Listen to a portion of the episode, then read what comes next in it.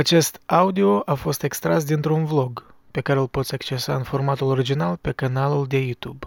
În secolul XVII, René Descartes a pornit o formă de raționalism care susținea un sistem uh, metafizic dualist între cele două substanțe finite, mintea și materia. Cu alte cuvinte, el a pornit o direcție întreagă în filosofie bazată pe dihotomia minte-corp, care reușise din concluzia lui că unicul lucru de care putea fi sigur e că se îndoiește și respectiv există un eu separat de corp care se îndoiește.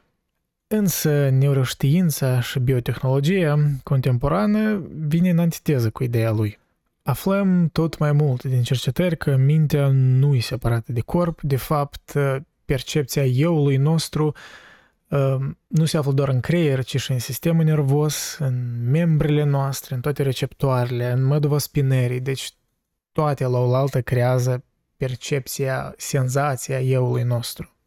Un exemplu simplu de înțeles îi să te uiți cât de mult s-a dezvoltat industria protezelor, da? biotehnologia protezelor. Deci primele prototipe erau mai mecanice, mai statice. Acum deja ele se conectează la nervi prin electrozi și de fapt prezic prin AI, prin machine learning, prezic uh, mișcările intenționate de semnalele nervilor și apoi transformă aceste semnale în uh, mișcări ale membrilor robotice, ale protezelor.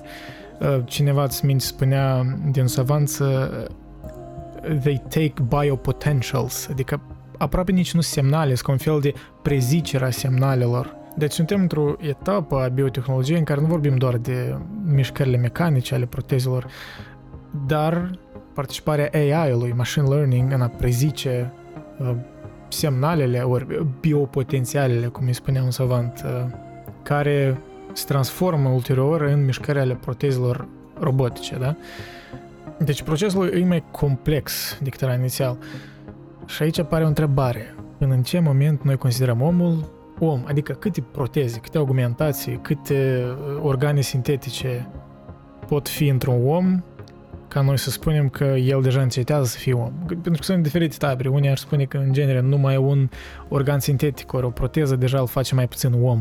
Unii ar spune că nu, principalul că mintea lui se păstrează, deja corpul e pur și simplu un vehicul. De fapt, pot să fac și o analogie în uh, cazul dat, care poate ar face mai interesant întrebarea asta, să compar două jocuri video care întruchipează aceste două viziuni diferite. Uh, Deus Ex Machina Human Revolution, încă jucasem în ea tare de mult. Mm, plotul acestui joc e, în principiu, există lumea în care biotehnologie și cibernetica a crescut la așa un nivel avansat că oamenii pur și simplu își procură augmentații, da? Organe mai artificiale, mai, mai bune, de fapt, decât organele naturale, iar și proteze, tot felul de augmentații. Și din cauza asta se creează două clase diferite de oameni, da, oamenii superiori, aia cu augmentații, și oamenii inferiori, aia oamenii vechi care n-au augmentații și de fapt există o întreagă dezbatere filosofică în joc în care oamenii pun la îndoială dacă oamenii ăștia cu augmentații mai sunt oameni, pentru că unii au atâtea augmentații că abia îi recunoști în forma lor așa umană, organică, da? Uh, unii argumentează că nu, ei încă rămân oameni, pentru că mintea lor îi în principiu aceeași. Și da, întreaga dezbatere în lumea asta din Deus Ex Machina îi uh, dacă noi putem înceta să credem că omul e om, în caz că are mai multe argumentații. Adică care e momentul, what's the stopping point? Când noi spunem, nu, asta deja nu e om, are, pur și simplu, 10 de argumentații.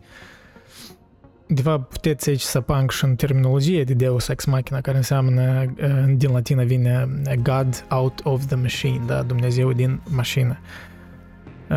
Nu o să mă duc în paralela asta, dar research it if you want. It's actually interesting. Și filmul tot e bun, Deus Ex Machina, dar e separat de joc, e cu totul altceva.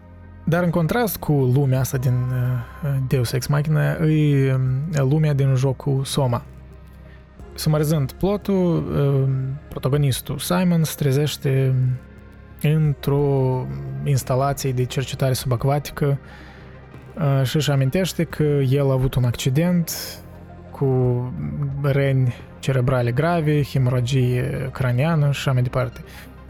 Și au fost de acord ca să-i facă un fel de scanare experimentală a creierului. Și parcursul plotului, el de fapt află că în instalația aia subacvatică există un AI care o decis să salveze rasa umană prin a-i integra biomecanic. Deci Simon, el întâlnește roboți care cred că sunt oameni. Și el de fapt află că unii roboți conțin conștiințele aplodate, da? Cu un fel de conștiințe încărcate în sisteme care aparțineau unor oameni.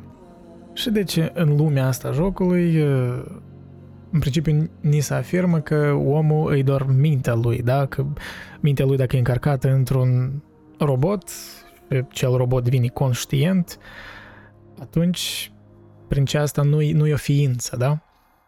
Și deci e, e altă dezbatere, e, e perspectiva că omul e mai mult mintea lui. Deci corpul e pur și simplu un vehicul și nu are importanță în ce formă e el. Pe când Deus Ex Machina merge vorba de augmentație și la ce moment omul încetează să fie om. Și deci astăzi continuăm uh, tema inteligenței artificiale. În video precedent am vorbit despre um, moralitate, tot am citit un um, articol din uh, jurnalul Philosophy Now. Astăzi începem să vorbim despre conștiință și astăzi, de fapt, ne concentrăm asupra unui argument uh, care se află în minoritate. Uh, deci autorii acestui articol sugerează că, de fapt, uh, e posibil ca uh, AI-ul să devină conștient. Deci este o posibilitate. Și da, e un argument mai nepopular, dar e interesant să-l analizăm, pentru că, da, pentru că nu e atât de popular.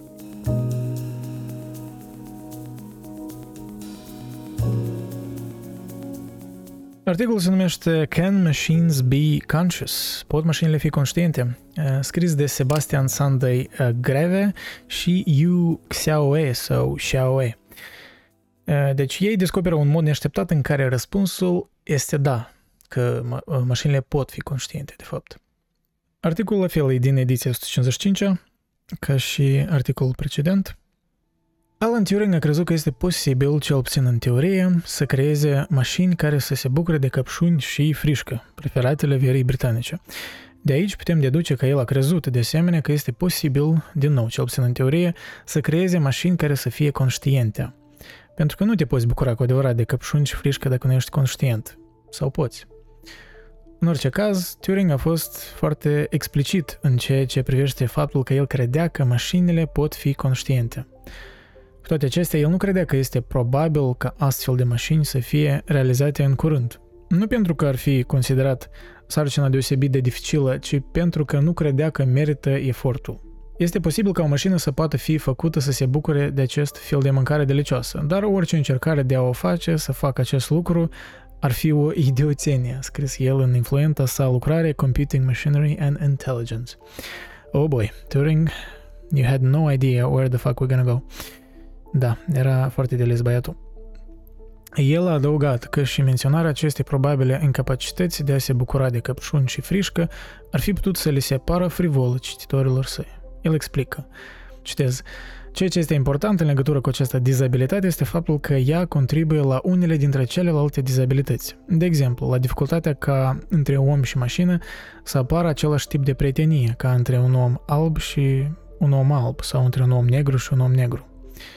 Amin, închid citat. Amintindu-ne astfel, așa cum obișnuia să facă, că oamenilor le-a fost întotdeauna dificil să accepte că unii indivizi, chiar și din propria specie, au capacități sau valoare egală.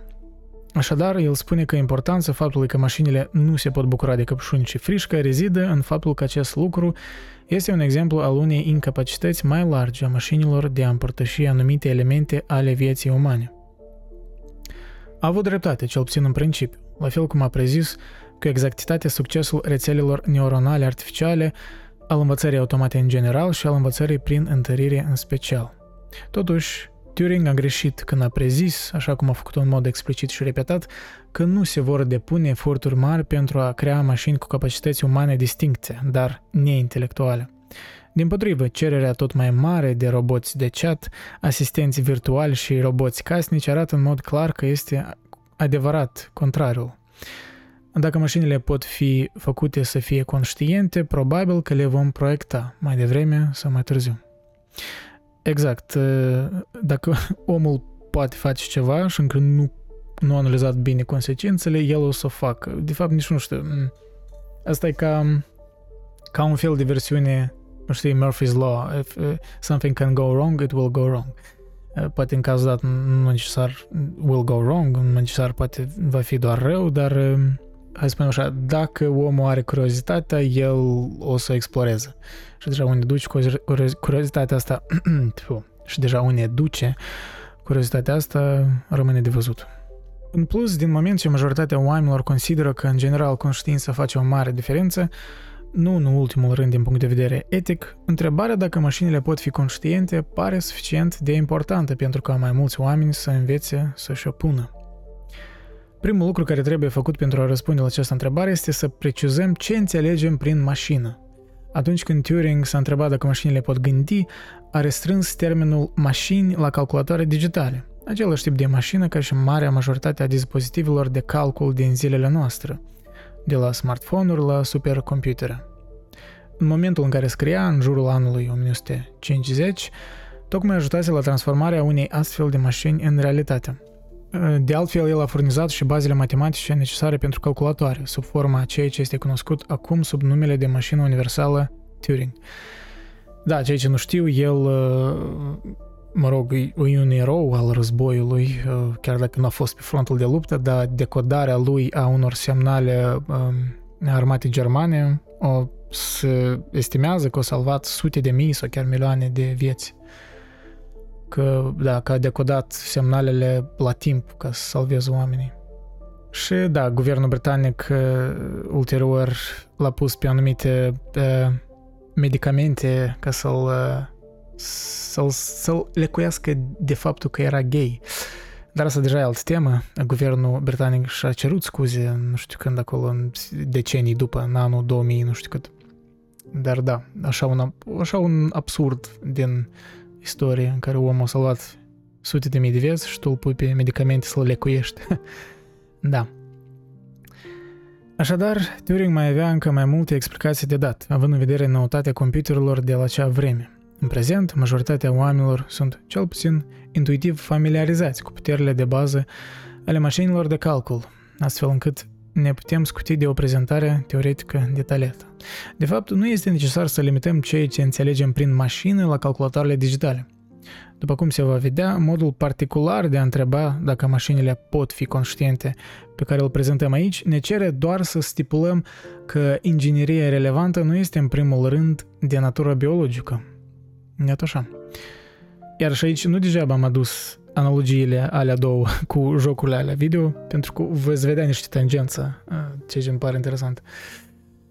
De departe, partea cea mai complicată a întrebării dacă mașinile pot fi conștiente este de a determina ce ar trebui să înțelegem prin cuvântul conștient. Cu siguranță, oamenii sunt familiarizați în mod intim cu conștiința, în măsura în care conștiința unui individ reprezintă pur și simplu experiența sa subiectivă. În acest sens comun al termenului, conștiință este acea calitate specială a ceea ce înseamnă să te afli într-o anumită stare mentală la un moment dat. Este aceeași calitate specială despre care mulți oameni sunt înclinați să creadă că trebuie să lipsească chiar și la cei mai sofisticați roboți. Dar principala dificultate în a întreba pot fi mașinile conștiente este că, în ciuda familiarității noastre naturale cu conștiința, încă nu cunoaștem natura sa fundamentală. Nu există o teorie unanim acceptată cu privire la ce este conștiința și la modul în care ne putem da seama când aceasta este prezentă. Cu siguranță nu știm cum să o construim de la zero. Trucul, după cum vom vedea, este să ocolim această ignoranță și să ne folosim în schimb de familiaritatea noastră de bază. Făcut de om, sau man-made, cum era în original.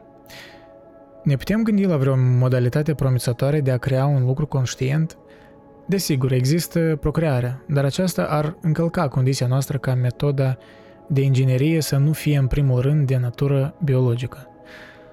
Același lucru este valabil și pentru metodele regenerative, cum ar fi terapia cu celulele stem neuronale și nanotransfecția țesuturilor, care transformă celulele pielei în celule nervoase funcționale. Atât procrearea cât și regenerarea pot fi folosite pentru a construi lucruri conștiente, în special oameni, fie direct, fie indirect, prin restabilirea funcțiilor relevante. Cu toate acestea, din cauza naturii, în primul rând biologice, a metodelor utilizate, vom considera în mod natural că rezultatul nu va fi reprezentat de mașini conștiente, ci de oameni. Să luăm acum în considerare o metodă similară, dar diferită. Progresele recente în domeniul ingineriei biologice au permis restaurarea funcțională a unei părți a sistemului nervos uman, sub forma unor membre protetice care sunt conectate cu creierul în ambele direcții, permițând astfel controlul motor fin și propriocepția, proprioception în engleză, adică cunoașterea intuitivă a poziției membrilor, precum și reducerea percepției membrilor fantomă. Deci despre asta vorbeam anterior și cred că voi include și niște videouri ca să vă dați seama despre ce merge vorba, niște exemple. How do we provide feedback of are you touching something that's hot or cold? Are you picking up something uh, with delicate touch or are you actually like really grasping it? It starts here with their feedback system. We wrap the entire limb with, with a, a, large array of these sensors, and we look for very small, minute changes. We try and go as simple as possible. Right now, we use a vibration motor similar to what's in uh, cell phones. Tehnologia se află încă în stadii incipiente, dar oferă deja o dovadă empirică a ideii că anumite părți ale sistemului nervos uman pot fi refăcute cu ajutorul unor materiale semiconductoare precum siliconul. Pare rezonabil să ne așteptăm ca acest lucru și cercetările adiacente în curs de desfășurare privind interfața neuronală om-mașină să producă progrese suplimentare în viitor, astfel încât mai multe părți ale sistemului nervos să poată fi restaurate sau înlocuite, de asemenea folosind materiale precum silicon. În viitor, un quadruplu amputat ar putea să-și recâștige funcționalitatea completă a braților și a picioarelor, inclusiv percepția haptică, propriocepția, termocepția și așa mai departe. Da, de fapt, merge vorba și despre niște exoschelete. Au fost și prototipe de tipul dat. Și, de fapt, dacă vorbim de proteze, protezele deja sunt prototipe, forme experimentale a protezelor care au, care simulează, mă rog, ori transmit cumva senzația de de materie, da? Diferența de materie. De exemplu, dacă cu proteza ai atinge un pahar și, nu știu, o carte, ai simți-o diferit. Și cred că just a matter of time until we go into that uh, route, da? când, când vom deveni atât de avansați că vom face așa proteză care literalmente simulează, nu știu dacă simulează cuvântul corect, de fapt uh, continuă, da, biopotențialele astea din, din membrele care nu sunt complete, uh, deci semnalele din sistemul nervos care se transmisă spre, spunem, membru fantom, de exemplu, un om care nu mai are o mână. What we need to do next is convey the information that the sensors record back to the user in a, in a natural and intuitive way. Dr. Levi Hargrove, scientific chair at the Shirley Ryan Ability Lab in downtown Chicago, says in the future, implanted devices will be able to stimulate the nerves directly, harnessing the power of artificial intelligence to more fully merge man and machine. The field of AI is just accelerating so quickly. You hear of self driving cars, industrial control robots, um, they all use these algorithms. The importance of AI is going to be absolutely critical to unlock the potential of these limbs. Și deci asta se întâmplă cu, prin machine learning, se, se calculează predicțiile, da, prezicerile astea, acum tu vrei, de fapt, ce semnale tu transmiți, cum tu vrei să miști mâna, așa se va mișca tot cu mai multă precizie membra asta, da, membru asta robotic. Și asta e fascinant. Mă rog, asta o văd cu o mare parte pozitivă.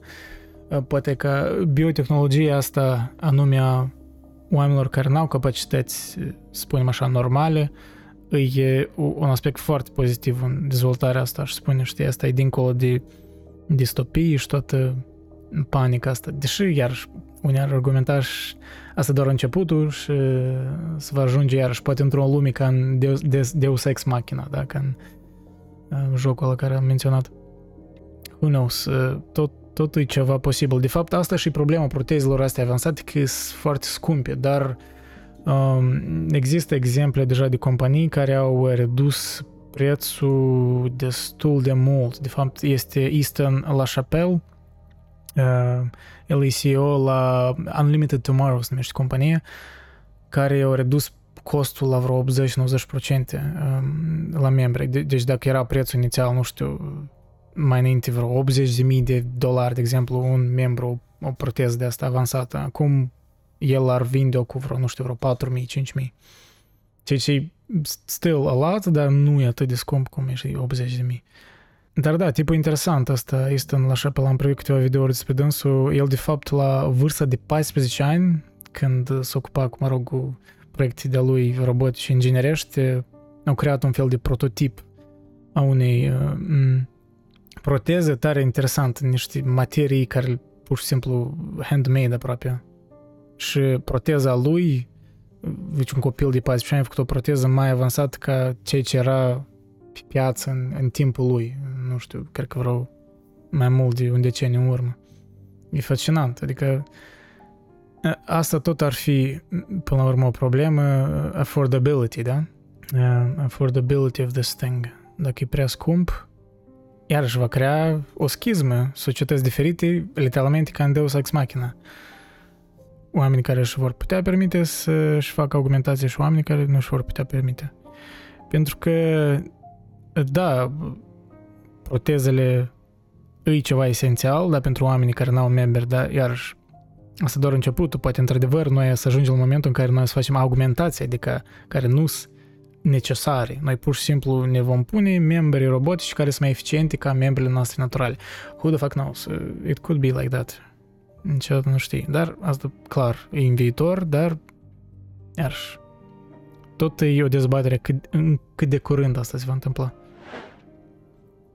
Să presupunem acum că următoarele trei lucruri, care ar trebui să apară destul de banale, sunt adevărate. În primul rând, Sistemul nervos uman, inclusiv creierul și medova spinării, este constitutiv al conștiinței umane.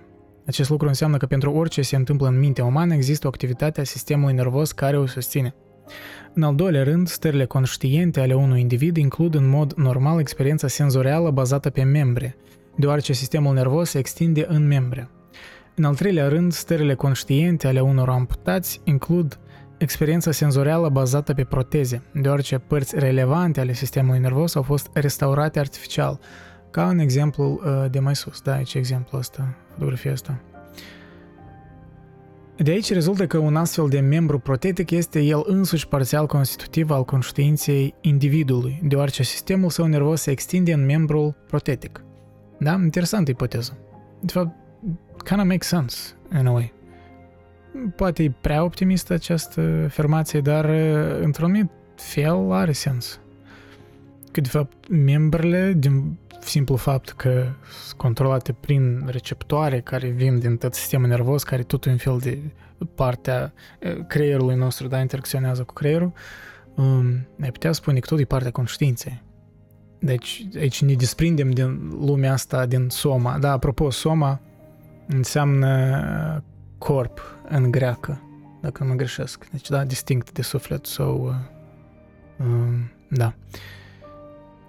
În fine, da, continuăm. Uh, deci, deoarece metoda relevantă de inginerie a unui membru protetic nu este de natură, în primul rând, biologică, putem concluziona că o mașină este parțial constitutivă a conștiinței lor. Hmm.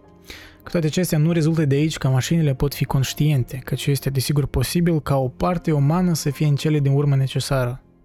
Acest lucru poate părea deosebit de plauzibil, având în vedere faptul că integrarea părților mașinii în sistemul nervos luate în considerare până acum afectează doar sistemul nervos periferic, nu și pe cel central, adică nu mădva spinării sau creierul.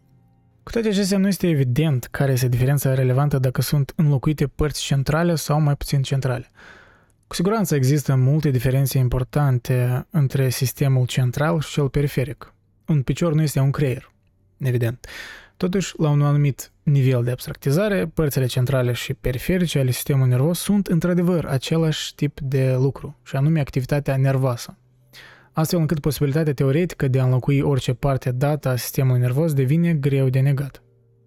Da, iarăși vorbim și de sintetizarea artificială a organelor. Deja se întâmplă asta. Chiar nici nu știu la ce nivel au ajuns asta, de țin chiar vreo 5 ani în urmă erau deja organe sintetizate. Da, vorbim de ficat, de chiar inima nu mai vorbesc. S-a întâmplat încă mai mai interior. Dar da, noi deja sintetizăm organe, which is interesting, to say the least. Pentru a reitera că urmare a progreselor recente în domeniul ingineriei biologice, pare rezonabil să ne așteptăm ca viitoarele cercetări privind interfața neuronală om-mașină, precum și privind rețelele neuronale fizice, rezistoarele de memorie, de exemplu, să permită restaurarea sau înlocuirea tot mai multe părți ale sistemului nervos uman cu ajutorul unor materiale precum siliconul. Iarăși, vom ajunge într-o etapă, probabil inevitabil, în care vom avea augmentații nu doar proteze, da, membre, un picior, o mână robotică, dar chiar augmentații. Poate, nu știu, ne vom înlocui cutia toracică, deja probabil să se întâmplă, nu știu, ficatul, inima, poate o parte a țesutului muscular care va fi mai eficient decât la organic. Se vede că nu știu asta cât de multă masă se va întâmpla. Presupun iarăși totuși plotul ăla din Deus Ex Machina, știi, kind of makes sense. Eu cred că se va crea anumite caste și mai diferență între oamenii care își pot permite, ori care probabil ideologic vor să facă asta și unii care ar spune, ar spune fundamentaliști religioși care ar spune că asta tu te joci de zeu, dacă tu interacționezi cu materia, mă rog, divină, sfântă, pentru că dacă omul e făcut în chipul lui Dumnezeu și tu îți modifici din propria voință, că tu ai devenit atât de inteligent că îți poți efectiv modifica corpul, um, da, prin asta tu parcă faci o blasfemie, parcă negi zeu, ori crezi că ești mai mare ca zeu, da? De aici și iarăși um, denumirea, da, Deus Ex Machina, uh, God out of the machine, da? Dumnezeu din mașină. Ceea ce e interesant, etimologia de fapt la Deus Ex Machina vine din teatru grec, când uh, erau momentele din, spunem, din Homer în care zei intrau în plot și interveneau, da, intervenția divină, ei erau aduși pentru un fel de, spunem, um, uh, instalații, da, care, deci zeii vineau cumva, mașini, da, instalații mecanice prin care ei intrau pe scenă, ori vineau cumva de sus, dintr-o parte. Și de aici, de fapt, e o referință literală Uh, Deus ex machina, da? Um, uh, God out of the machine, adică zei, spunem, din Iliada vineau pe o instalație pe scenă. Uh, dar lăsând tangențele într-o parte și um, citind mai departe articolul, acum imaginați-vă următorul scenariu. Foarte interesant scenariu, apropo. Uh, pay attention, it's very interesting. Peste 100 de ani, după un secol de progres tehnologic constant, Teseia, încă tânără, începe să sufere de o boală degenerativă a sistemului nervos. Totuși, Teseia este norocoasă, în măsura în care are la dispoziție o operație de implant ori de câte ori are nevoie. De asemenea, este norocoasă că intervalele dintre operații sunt suficient de lungi pentru ca noile părți ale sistemului său nervos să poată fi întotdeauna integrate în mod corespunzător datorită diverselor tipuri de terapie, precum și datorită neuroplasticității continuă a sistemului său, înainte ca o altă parte să trebuiască să fie înlocuită. Cât de mult din sistemul nervos al lui Tesei ar trebui să fie înlocuit de implanturi pentru ca ea să fie considerată mai degrabă o mașină decât un om? Bună întrebare, nu? Diferite persoane vor da inevitabil răspunsuri diferite. Unii ar putea considera că este necesar ca tot sistemul nervos al TSEI, inclusiv creierul și mădua spinării sau chiar întregul corp să fie înlocuit înainte de a o numi mașină. Oricum ar fi, principiul transformării rămâne același, astfel încât oricine acceptă progresele recente în domeniul protetic ca dovada faptului că, în, că anumite părți ale sistemului nervos uman pot fi refăcute cu ajutorul unui material precum siliconul, ar trebui pe această bază să poată fi de acord că Teseia ar putea deveni în cele din urmă o mașină. Mai mult decât atât, va putea accepta că Teseia va deveni în cele din urmă o mașină care este conștientă la fel ca și oamenii, sau în orice caz la fel cum Teseia obișnuia să fie. Iarăși, analogia cu uh, jocul Soma, da, inițial, care l-am, uh, um, l-am prezentat. The same exact thing, da? Roboții care aveau conștiințe încarcate în ei, da, și credeau sincer că erau oameni, pentru că aveau conștiința, senzația de a, de a fi om. Unii vor dori, fără îndoială, să se opună presupusei continuități psihologice pe parcursul transformării treptate a lui Tesea. Acest tip de obiecție poate viza fie presupusa continuitate a conștiinței lui Tesea, fie mai puțin direct continuitatea identității sale personale, deoarece lipsa identității personale ar pune la îndoială și presupusa persistență a conștiinței. Pentru a dovedi validitatea scrupulilor sale, un astfel de contestatar ar trebui să explice unde, în opinia sa, lucrurile ar putea merge prost. Probabil că ei cred că există un punct în care procesul de transformare va deveni semnificativ mai complicat și că în cele din urmă ar putea fi imposibil să se înlocuiască în întregime un creier biologic cu unul sintetic. Ar fi desigur de mare interes științific să descoperim un astfel de punct de stagnare de-a lungul traiectoriei propuse pentru transplant. Dar, până când vom ajunge acolo, vom fi cel puțin rezonabil de îndreptățiți să credem că în timp suficient și cu pași cât mai mici posibil, sistemul nervos uman poate fi înlocuit cu părți dintr-un material diferit, astfel încât un om poate fi transformat încet într-o mașină, păstrându-și în același timp conștiința. Hmm? Curios. Desigur, perspectiva asta, iar am mai spus, e o minoritate, deci argumentul ăsta nu e atât de popular și pe asta poate și mai fascinant. Da, autorii sunt Sebastian Sandai Greve din Institutul Chinez de Filosofie Străină și Universitatea din Beijing și Yu Xiaoe sau Xiaoe, Universitatea din Beijing. Sunt filosofi stabiliți la Beijing, unde lucrează la fundamentele cognitive ale relațiilor om-mașină în strânsă colaborare cu colegi din alte discipline. Da, deja există departamente întregi, researcheri întregi în, în universități, relația om-mașină, da? Mm. No doubt că există multe mm, studii deja în asta, ori, mă rog, interesul tot crește. Uh, da, scriți ce credeți voi despre perspectiva asta. Mm, pare ea total sci-fi, pare probabilă, curios totuși, mă fascinează perspectiva asta, pentru că parcă e contra intuiției majorității oamenilor care, pur și simplu, nu văd cum, da, AI ar putea fi, ar putea deveni conștient, deși, da, depinde pe cine întrebi. Dar vă spun, pur și simplu din research-ul meu, numai la proteză și la tehnologia protezelor, biotehnologia lor, am aflat multe chestii noi care nu știam chiar așa de avansată chestia asta. Vă recomand să căutați pur și simplu chiar pe YouTube să scriți, nu știu, um, modern uh, prosthetics ori biotechnology of amputee sau ceva de genul ăsta. Să vedeți cât e de avansat chestia asta deja și cum aproape seamănă ca o, cu o telepatie, știi? Un om să-i arăți videourile astea despre protezele astea moderne, în care oamenii parcă controlează cu mintea, mă rog, cu, cu nervii, da? Prin intermediul la machine learning, să prezică așa de realistic motorica unor membri robotice, da, să arăți unui om din trecut, ar spune că asta e magie, asta e telepatie.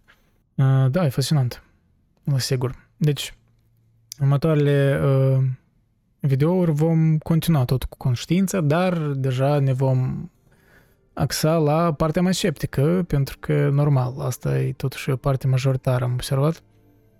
Și sunt multe um, încă dezbateri în terminat. De fapt, înainte ca să mă duc în partea mai sceptică, ar trebui să analizez um, argumentele care setează condițiile pentru ce noi considerăm um, conștient, da? pentru că este, mai scurt, este vitalism versus uh, funcționalism. Asta e pe viitor, nu vreau să vă încarc chiar și prea mult, dar uh, mersi pentru atenție, nu vă jenați să dați like, să scriți comentarii, o să mă ajute uh, uh, în lupta mea cu algoritmul, cu AI-ul ăsta. Și uh, mulțumesc patronilor pentru susținere. Mă puteți susține pe patreon.com bară meditații dacă vă place ce fac, ori să trimiteți o cafea pe buymeacoffee.com. Mersi și ne mai auzim. Bye bye!